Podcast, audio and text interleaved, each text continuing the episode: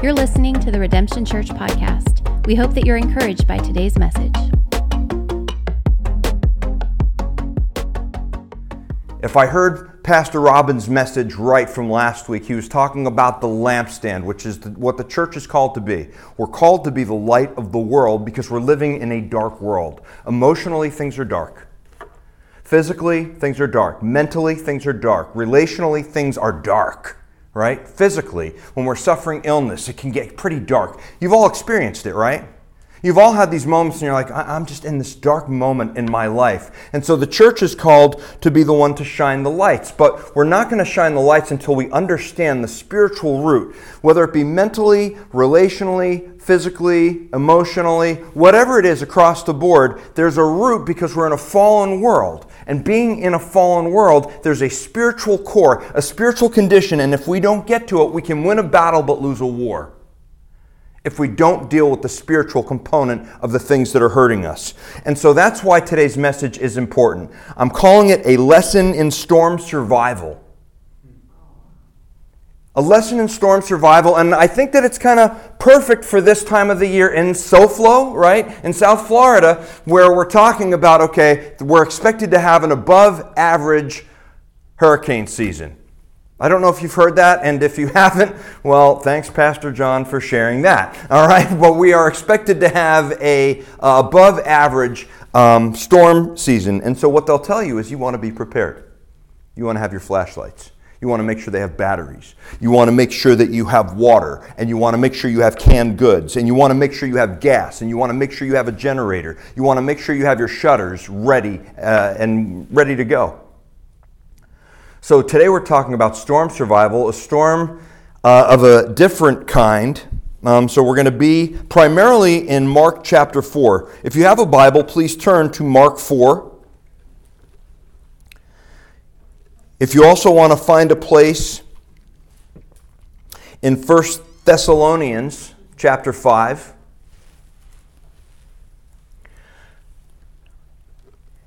Colossians chapter 3, and maybe have a place marked 1 Kings 19. So these will be some of the places that we visit today, but we're going to read through our primary passage right now. Mark chapter 4, verse 35.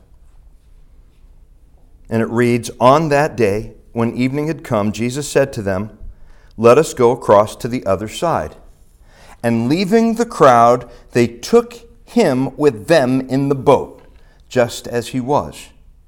And other boats were with him. And a great windstorm arose, and the waves were breaking into the boat so that the boat was already filling. But he was in the stern, asleep on the cushion. Tony Evans insists it was a MyPillow. Uh, and they woke him and said to him, Teacher, do you not care that we are perishing? And he awoke, rebuked the wind, and said to the sea, Peace, be still.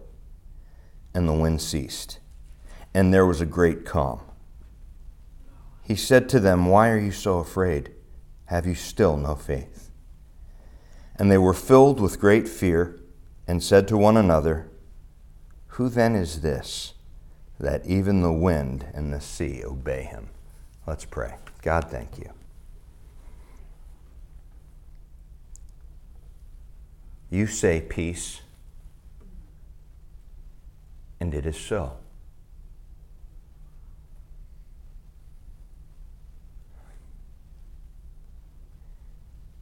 You say, Be still and know that I'm God.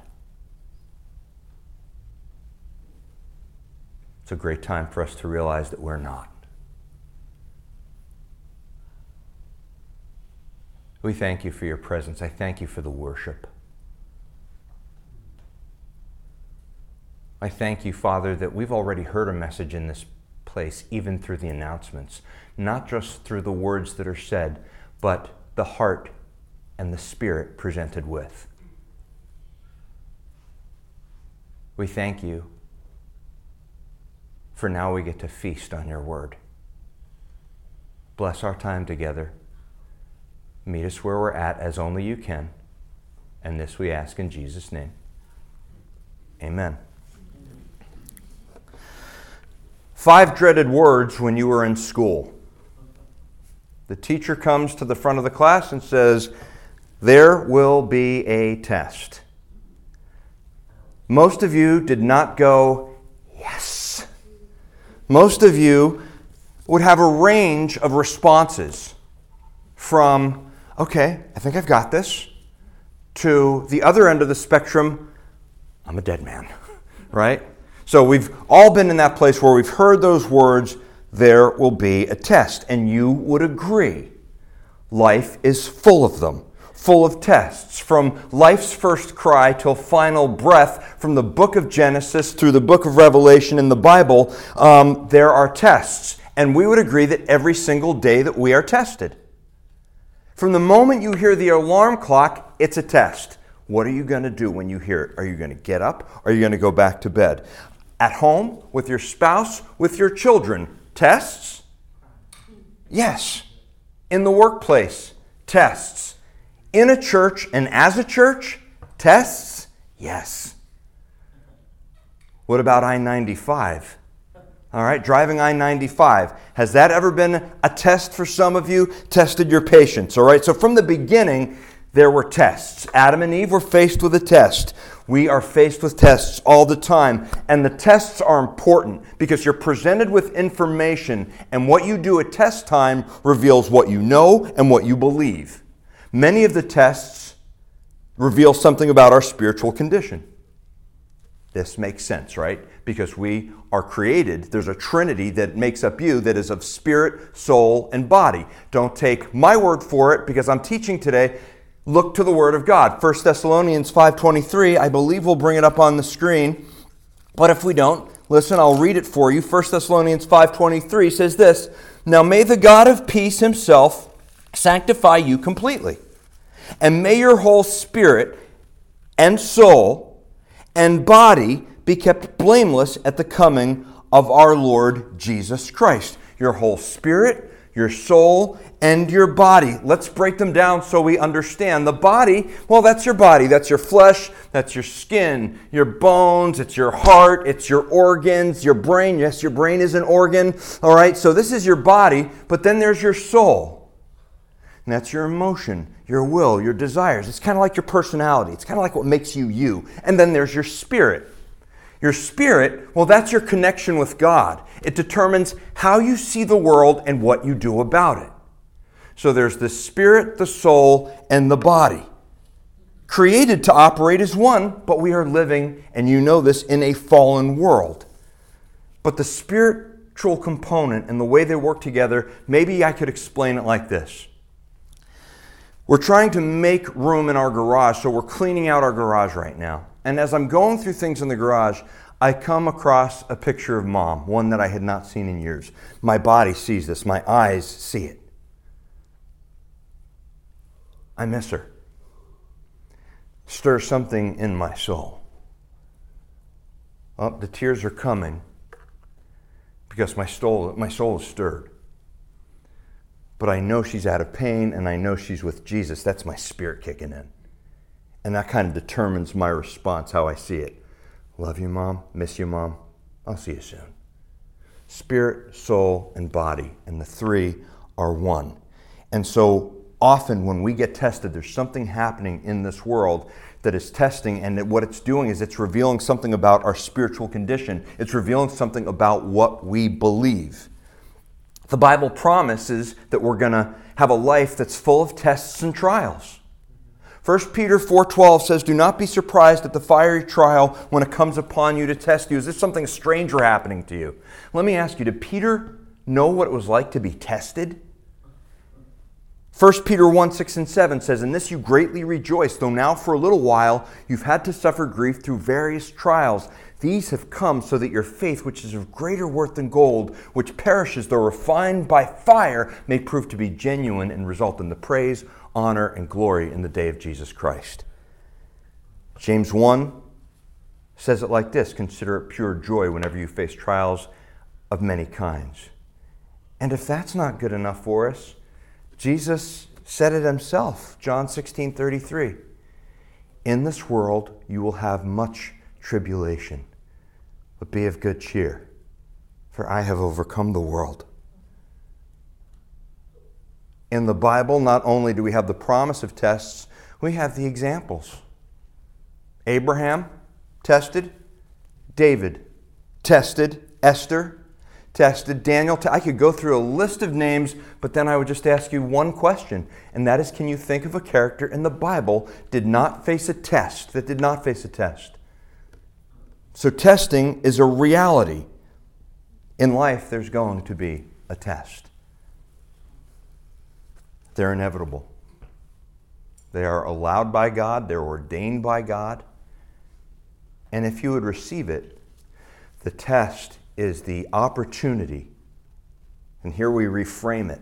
The test is the opportunity, sometimes our greatest opportunities to grow in our dependence on God, to develop the character of His Son in ourself, and to demonstrate who He is in the world. Why are we faced with these tests? So that we can grow. Most of you in this room, if you've grown in your faith, you said, you know what, the greatest times of growth have been during the greatest tests that we faced. And we're still here and we're still standing. And that's why we say, by the grace of God, there go I. So these tests are always an opportunity for either positive formation or negative deformation. Right?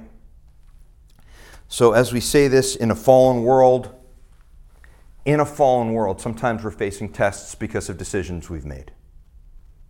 Sometimes we are facing tests because of the fallen condition of the planet. Sometimes because of abuse that happened to us, an accident that we've been in. So, whether it's an accident that we have endured, abuse we've endured, or choices we've made, whatever it is, we are in a fallen world, and there will always, always, always be a spiritual consideration and a spiritual condition that we need to consider through these tests. That's why this message is important.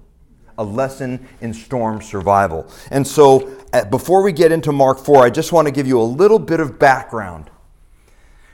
Through Mark 4, Jesus is teaching them in parables. And by this time, he's only teaching parables at this moment in Mark 4. And he's teaching these parables, and parables, as you know, they're an earthly story with a heavenly significance. That's the easiest way that I've thought of to break them down. An earthly story with a heavenly significance. And he's teaching them about the importance of receiving the word and believing the word through stories, through parables. So he tells them a story of a man sowing seeds. Then he tells them a story of a lamp under a basket. Then he talks to them about growing seeds and mustard seeds, all through Mark 4. And this is all about receiving and believing the word. Now, he's been teaching them. Now it's time for a test. But how's he going to test what they've heard? Now let's start digging into our passage a little bit more. Mark 4, verse 35. On that day, when evening had come, Jesus said to them, Let us go across to the other side. And leaving the crowd, they took him with them in the boat, just as he was, and the other boats were with him. Stop right there. Here's what Jesus just did. Take a look at verse 35. He said, Let us go across to the other side. He just gave them what? A word. He didn't say, I'm thinking about going to the other side. He didn't say, I hope we get to the other side. He didn't say, we're going to possibly go to the other side, but who knows what's going to happen in between. Jesus said, let's go across to the other side. He has no intentions of not getting to the other side. So, this is the word that they're given. And that's what's important right now. So, now how will they respond to the word that they're given? And this is where the bulk of our lesson comes in today because we're going to see what the way that they're tested. Where it says here in verse 37 and a great windstorm arose, and the waves were breaking into the boat, so that the boat was already filling. Stop right there. This is the first thing that I want you to see today, and that is the external circumstance is going to be what tests their resolve. We're going to find out what they believe because what you do tells the world what you believe, right?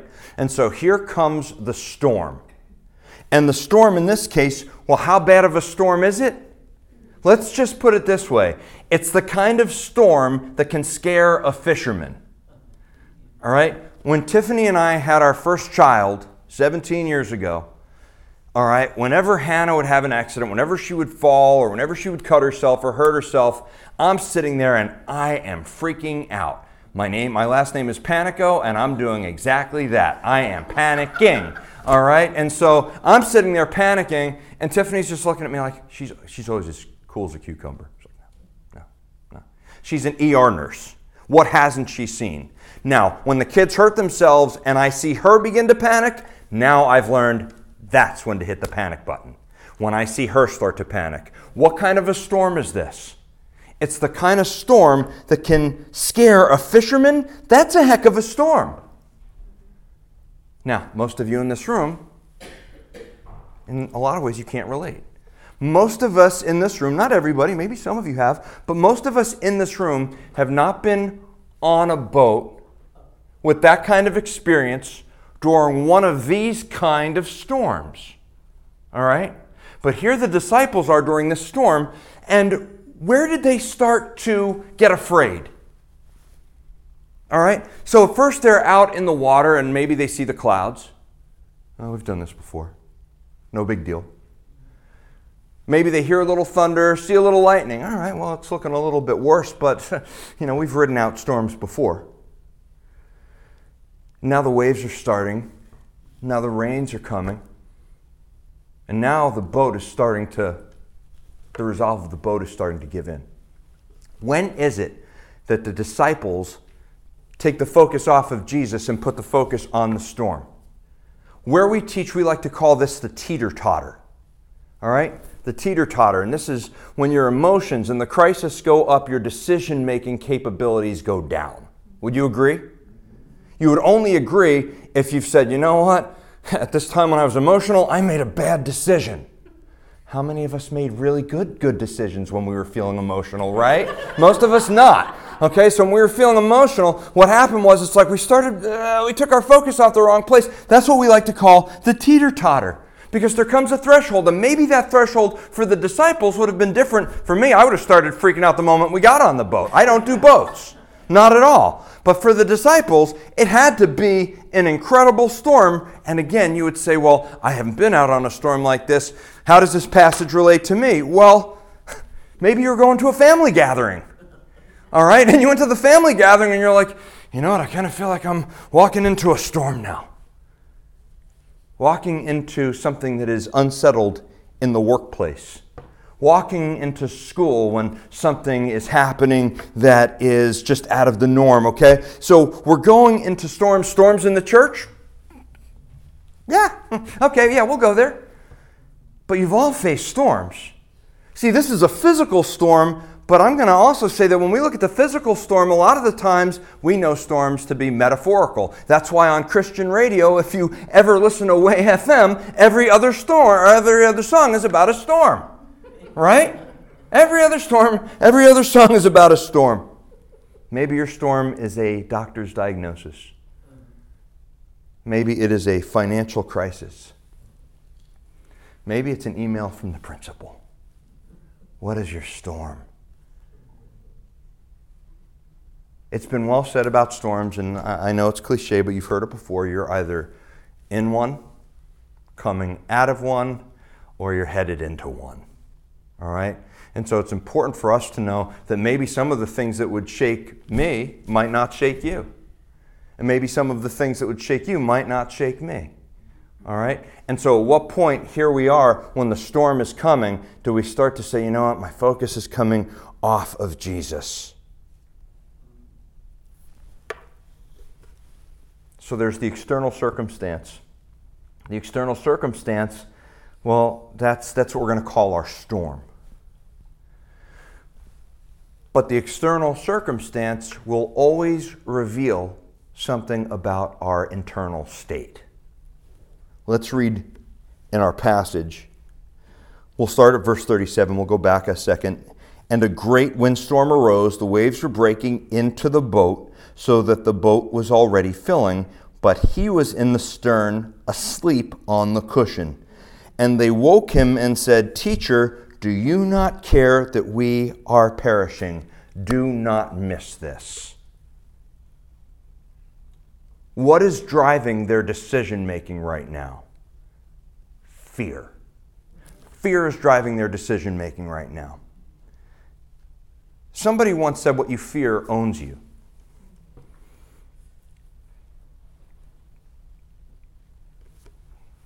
It was a while back, I was teaching the church, and I was teaching a Zoom meeting from a room. And as I'm teaching this Zoom meeting, I'm teaching on the importance of overcoming your fear. How perfect love casts out fear. And as I'm teaching this, one of the guys on the line says, Pastor John, you might want to look in back of you. I didn't have to because I was looking at myself through the Zoom screen, and there was a tree frog crawling up the back of the wall. I am scared to death of tree frogs. I do not like frogs. All right? At 11 years old, I got my first BB gun. I shot a frog that was on our porch, and I thought I killed it, right? And so the frog, my mom swept it away. I cried for three days.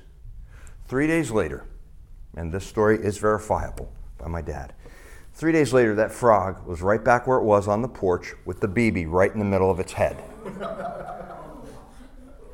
I am scared to death of frogs. So at this point, my son is 10 years old, and uh, he said, Dad, I heard your message tonight. I said, Yeah. He said, Yeah, what, what you fear owns you, right? Yeah. He goes, Then I guess frogs own you. I'm like, Yeah, okay, whatever, kid. All right, but he was listening. That's the good news, right? All right, but what, what is being revealed about the disciples right now? All right? The situation, the external circumstances, the storm, it's revealing the internal state. Like a tube of toothpaste, when you to see what's inside of it, you squeeze it, right? And what's happening right now is the disciples are kind of getting squeezed. And what's driving their decision making is their fear. We need to know, right? because the external circumstance will always reveal something that's on the inside. In this case, if we look to see what's being revealed for them, it's the emo- they're, they're feeling fear, they're afraid because the storm has become bigger than the one that was in the boat with them. Now, it's important that we understand this is that there are three things that when we're facing a storm that we need to be aware of but never ruled by. There are three things. And number one is our emotions. You want to be aware of your emotions, not ruled by them. You want to be aware of the crisis. This is number two. You want to be aware of the crisis, but you don't want to be led by the crisis. You want to be aware of your past experience. That's number three, but you don't want to be led by your past experience. So we want to be aware of, when the storm comes, we want to be aware of our emotions. We want to be aware of the crisis and we want to be aware of our past circumstances. They all need a place in the car, it just can't be the driver's seat. We need to be aware of them and not led by them. Because what you'll find is this is that sometimes when the storm comes, the external circumstance, be it financial, physical, relational, whatever it is, whatever the storm that's come in your life, well, sometimes there will be shame. And that's guiding our decision making. Sometimes it will be guilt. Sometimes it will be anger. Sometimes it will be bitterness. And we need to be aware of these things. Kind of like your check engine light in a car. All right? We need to be aware of these check engine lights. We also need to realize that one of the reasons people don't grow and move forward is because they're trying to find relief from whatever it is they're struggling with rather than the relationship with God. In other words, if we just look at the external circumstance, the storm, and how it reveals the internal state, if we just say, you know what, I want the fear to go away, I want the anger to go away. I want relief. Maybe I want relief from the consequences of a choice I've made, or I just want relief from the things that I'm feeling inside during this storm that's here. I want relief from it. the disciples are saying, you know what, this is bad. And they go to wake Jesus up and they wake him up and they're in a panic because they're afraid. What is the Bible's solution for fear? Not the opposite of fear. We know that the opposite of fear, the opposite of fear is faith. But what is the Bible's solution for fear? According to 1 John 4:18, it's perfect love because perfect love casts out fear. Right? Here's how it works. You've got a child and they're afraid of the dark. And that child, when they're afraid of the dark, they wake up, everything is dark, and they start screaming and they start crying. Now dad walks in the room. Now they stop crying. Why? Because they know daddy loves them. They know daddy loves them. What you love drives your decision making. Here, it says that what they end up doing is they wake Jesus up. Teacher, do you not care that we are perishing? This is where the rubber hits the road because if we don't get to this point in the passage, then again, maybe we can take the fear away for a moment. Maybe we can give a pacifier, but we will never get to the core of what's really wrong. What's really wrong is revealed right here. The real struggle is revealed right here. The external circumstance is the storm, the internal state is the fear. What it reveals about their spiritual condition, they articulate it. It's right here. The spiritual condition, the real problem is this you don't care. You don't care that we're going to die here. Wake up, please. See, waking him up was not the problem. That wasn't the problem was just waking Jesus up. Of course, you would wake him up. But the spirit, the fear was, wake up, you don't care. And some of you have been there. Has anybody in this room been to a point in your life where you've said, you know what, are you there? David was a man after God's own heart, and he said, you know, what's going on? Have you forgotten me? The spiritual condition, don't you care that I am fill in the blank? Don't you care that I'm lonely? Don't you care that I'm heartbroken? Don't you care that I'm disappointed? God, don't you care that I'm discouraged? If we don't get to the spiritual condition, then we're just looking to help get relief, right? somebody walks in the doors of the church and they have made some bad choices with spending. And say, I need help, I need help, I need help. Okay, yes, you need help. I get it. And they want relief because the walls are closing in on them. But sometimes they want relief without saying, okay, could we take a look at some biblical principles on stewardship. Could we take a look at that? Could we sit down and take a look to see what the Word of God says so that we can get to the spiritual core and the spiritual condition of the real problem? Somebody is continually being hurt by relationships. And they keep engaging in relationships that are harmful and devastating. And a lot of the storms that they're in, well, because of some of the choices that we've made, can we look to see what the Word of God says about the healthy relationships and how we should look into them and how we should, uh, what we should know? Because you want the pain to stop. We want the fear to go away. We want the relief. But we won't get to the relief unless we get to the spiritual core. What is the storm revealing about my struggle and my wrestling match that I'm having with God? in this case for the disciples, they say, Don't you care that we're perishing? We're going to die here and you're nowhere to be found. We have to get to the um, spiritual condition. You can stop somebody that has been drinking, you can get them sober. Sometimes you can get them sober for three months, six months, a year, five years. But if you don't get to the core of what's hurting them and why they keep going out, if you don't get to the core of that, they're going to go right back out. So the spiritual condition is revealed here. Do you not care that we are perishing. The external circumstances revealing the internal state, which reveals, the spiritual condition, we can pretty much take almost any Bible character through this exercise. And you can take yourself through it. You can take a look at some of the situations that you've been through and said, okay, this was the storm that I was going through. This is how I reacted. This is what it revealed about something that I was really kind of struggling with with God. So, what I want to do right now, real quick, is I would like to ask you to keep your place in Mark, head over just for a moment to the book of First Kings.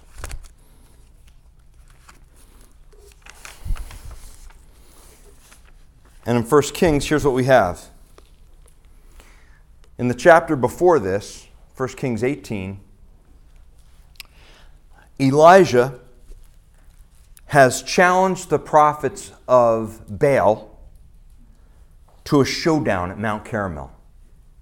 And he said, Here's what we're going to do Let's get all of Israel. We're going to have a showdown because you guys have been going back and forth between ideas and religions. You've been doing this too long. There's going to be a showdown now. So here's what we're going to do we're going to invite the children of Israel, and the prophets of Baal are going to make an offering to their God, and I'm going to make an offering to my God, and whichever offering is accepted by the God, that is the God that wins. Those are the ones that win. Well, if you know the passage in 1 Kings 18, you know that there's no doubt who wins this.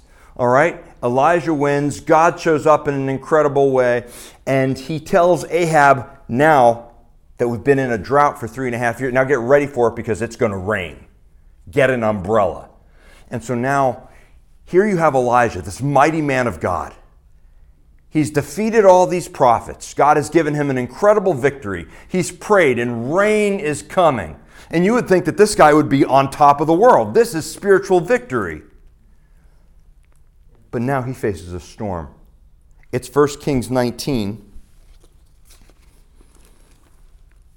After Ahab told Jezebel all that Elijah had done to the prophets, the storm, and how he had killed all the prophets with the sword. Then Jezebel sent a messenger to Elijah, saying, So may the gods do to me, and more also, if I do not make your life as the life of one of them by this time tomorrow. That's all Elijah had to hear. Watch this, because this is where it unravels. This is where the storm comes. And what you will see is the internal state and you'll see how it reveals the spiritual condition. Just watch this unravel right now. After Jezebel says this, verse 3 says, Then Elijah was afraid. He arose and ran for his life and came to Beersheba, which belongs to Judah, and left his servant there. But he himself went a day's journey into the wilderness and came and sat down under a broom tree. And he asked that he might die, saying, It is enough now, O Lord Take away my life, for I am no better than my father's. What kind of a storm was this to make a man of God like this crumble? God, I'm done. I give up. White flag, just let me die. Let it go. And you would think that maybe God would say, Man up, guy. After all I just showed you, you need to be a little stronger than this, but I want you to watch instead. Here's what God does during his storm. It says, He lay down and slept under a broom tree, and behold, an angel touched him and said to him, Arise and eat. And he looked, and behold, there was at his head a cake of baked, a cake baked on hot stones and a jar of water, and he ate and drank and lay down again. You're laying down again? Verse 7 And the angel of the Lord came a second time, touched him, and said, Arise and eat, for the journey is too great for you. And he arose and ate and drank, and went in the strength of that food forty days and forty nights to Horeb, the mount of God. Here he is during the storm. Where's God? He's right there. He's right there. But he's gonna, you're going to hear his struggle with God now. Verse 9 says Then he came to a cave and lodged in it, and behold, the word of the Lord came to him, and he said to him, What are you doing here, Elijah? Elijah said, Oh, I have been very jealous for the Lord, the God of hosts. For the people of Israel have forsaken your covenant, thrown down your altars, killed your prophets with the sword, and I, even I only, am left, and they seek my life to take it away. Do you see what he's struggling with with God right now?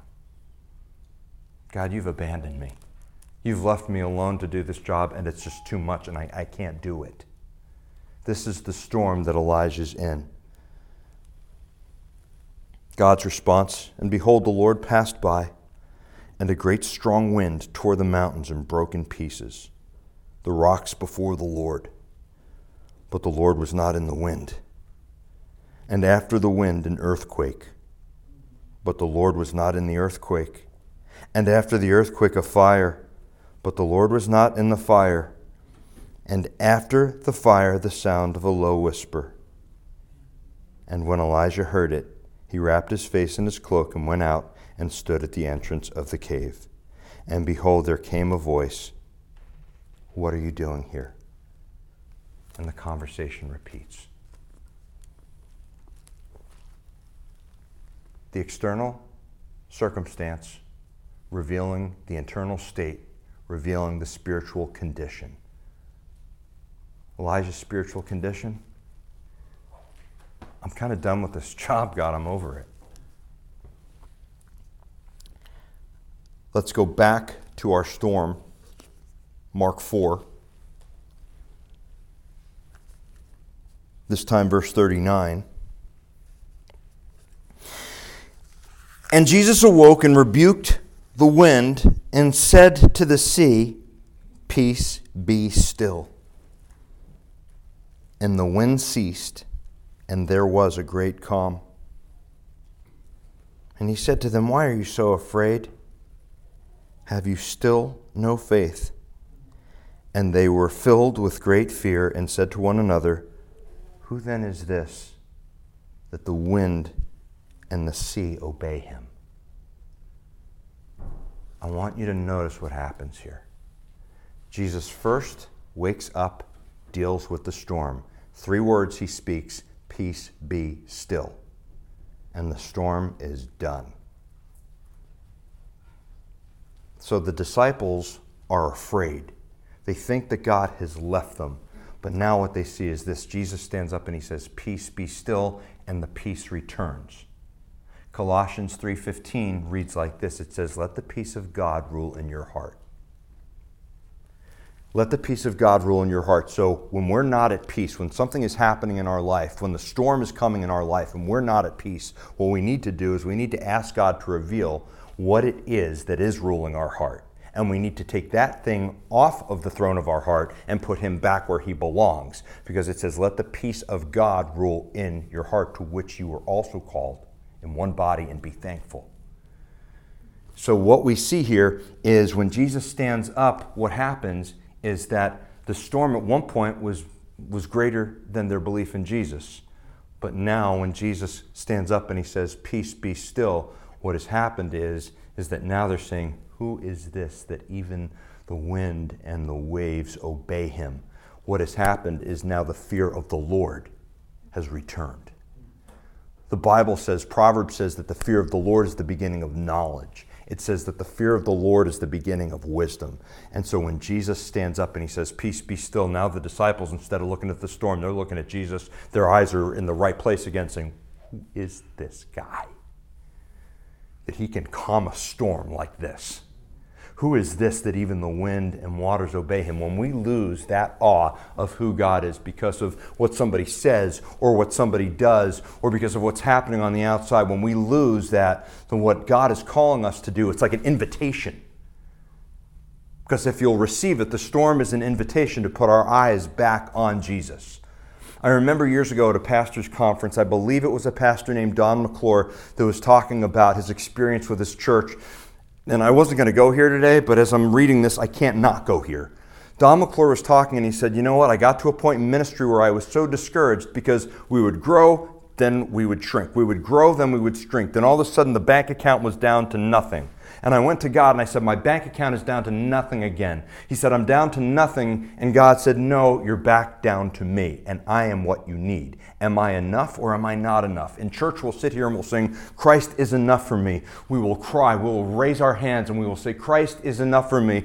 But how many of us, pastors included, have those moments in our life where something happens and we're saying, Yeah, you're enough, but. It needs to be but God. So when we get to that point, I just wanted to give you a couple of simple things that we can do when we're facing the storm. Just a few things we, we have to do, a few things that we need to do. When the storm is upon us, the first thing that we have to do is we have to remember who God is. These are really simple. We just have to remember who God is. He created all things of nothing from nothing. He loved you enough to send his son. So the Father loved you enough to send his son to die for you. The Son loved you enough to go to a cross for you. And the Holy Spirit is in you, speaking to you, desiring to encourage you and bring you along and encourage your hearts. We first need to remember who God is. We need to remember what God has done. And the best way to do this is to be meditating on the Word of God. You can read three chapters, five chapters, ten chapters of your Bible a day, but the Bible tells us that this is something that we need to meditate on. Don Whitney, in his book Praying the Bible, says it like this. All right? If we really want to connect with God, you know, when you read the Word of God, it's like looking at a good meal. He goes, and when you meditate on the Word of God, he goes, it's like putting the food in your mouth. He says, but when you read it, you meditate on it, and then you do what it says. He goes, that's the getting the benefit of the whole meal. The benefit of the whole meal. So the first thing we want to do is we want to remember who God is. We also want to remember what He's done. What does it do to us when we take a look at a passage like this and we're going through a storm, and now something that happened 2,000 years ago, God is saying, You're in a storm today, and I'm speaking to you. I'm speaking to you for whatever storm it is that you're going through in your life right now. I want you to see this and I want you to remember that I can calm storms. I specialize in it. But the calm in your storm is not found through an outcome, the calm in your storm is found through a person. And when we get to that, there's the peace, there's the joy, right? The Bible says, in his presence, there is the fullness of joy. Says he can give a peace that surpasseth understanding. It says God is love. So, whatever this world can disappoint you with, C.S. Lewis said it like this if you find yourself with a, with a longing in your heart that this world cannot satisfy, chances are you've been created for another world. And God's saying, listen, I want to be your all in all. I want to be your everything. I want to indwell you. So we want you to remember who God is. We want you to remember what God has done. But here's something else you can remember remember what God has done in your life. Remember what He's done in your life. Remember all of the storms that you have been delivered from, from there to here. Go back and recount them. How many of you have had moments in your life where you are rehearsing what could go wrong in your situation? Where we're sitting there just meditating on what could go wrong or what did go wrong, and we just sit there and we let our mind run wild. Why don't we let our mind run wild intentionally on the blessings that we've received and put God back in perspective and just sit there and allot some time through the course of your day? You know what? I'm just going to, 8 o'clock, 12 o'clock, 4 o'clock. What I'm going to do is I'm just going to spend some time. I'm going to allot five minutes, 10 minutes to just think about something God did in my life and just say yes and drill into it. Drill into it. Be intentional. The, en- the enemy's intentional about taking your peace, is he not? How many of you in this room has the enemy just tried to, he steals, he kills, he destroys, he takes your peace? Why can't we be intentional? And we need to be.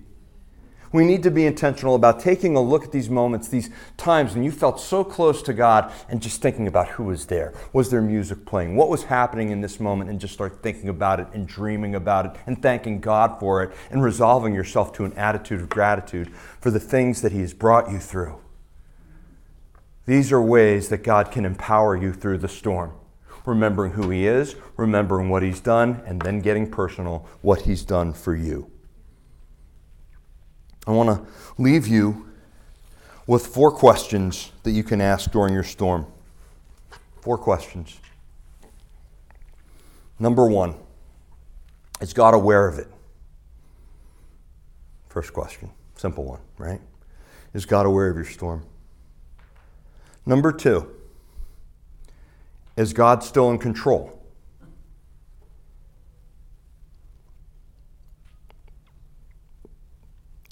Number three, does God work all things together for good to those who love Him?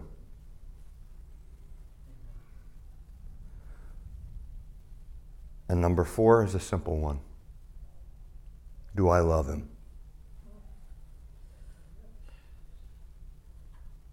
And if you can answer yes to all four of these questions, then you know that in the end everything is going to be okay. So, as a friend of Pastor Daniel's, Ben Corson says, right now, if things are, are not okay, then right now it's not the end. Because in the end, it will all be okay. Is God aware of it? Is God in control of it? Does God work all things together for good to those who love Him? And do I love Him? But even when you're in the storm, sometimes that's going to be shaken. So, almost two years ago, as I was leaving Honey Lake Clinic, it was five o'clock on a Saturday. Um, I got a call. Um, my wife's cousin had COVID. He was in his 40s. He had a special needs child um, that's, that was about as developmentally delayed as my daughter is. And, um, and we knew he had COVID. But she called me in shock when Tiffany says, Call me, please. Call her, and her cousin had just died. And I didn't know the family very well, but God had impressed it upon my heart to fly down there and if the family would receive it and to do the funeral. So we book a flight for Texas three weeks after that at 9 a.m. down in Fort Lauderdale. We live in Palm Beach County. And so I leave nice and early. I leave at about 7 o'clock. And we get to the airport by 7.45. Don't ask me how fast I was driving. I won't tell you. But it was faster than, it was faster than the 75. Um, we get down there um, by about 7:45, and there's no parking at the airport. So they tell us about five miles away, and they give us directions. They're like, "You have to drive here, then they're going to shuttle you there."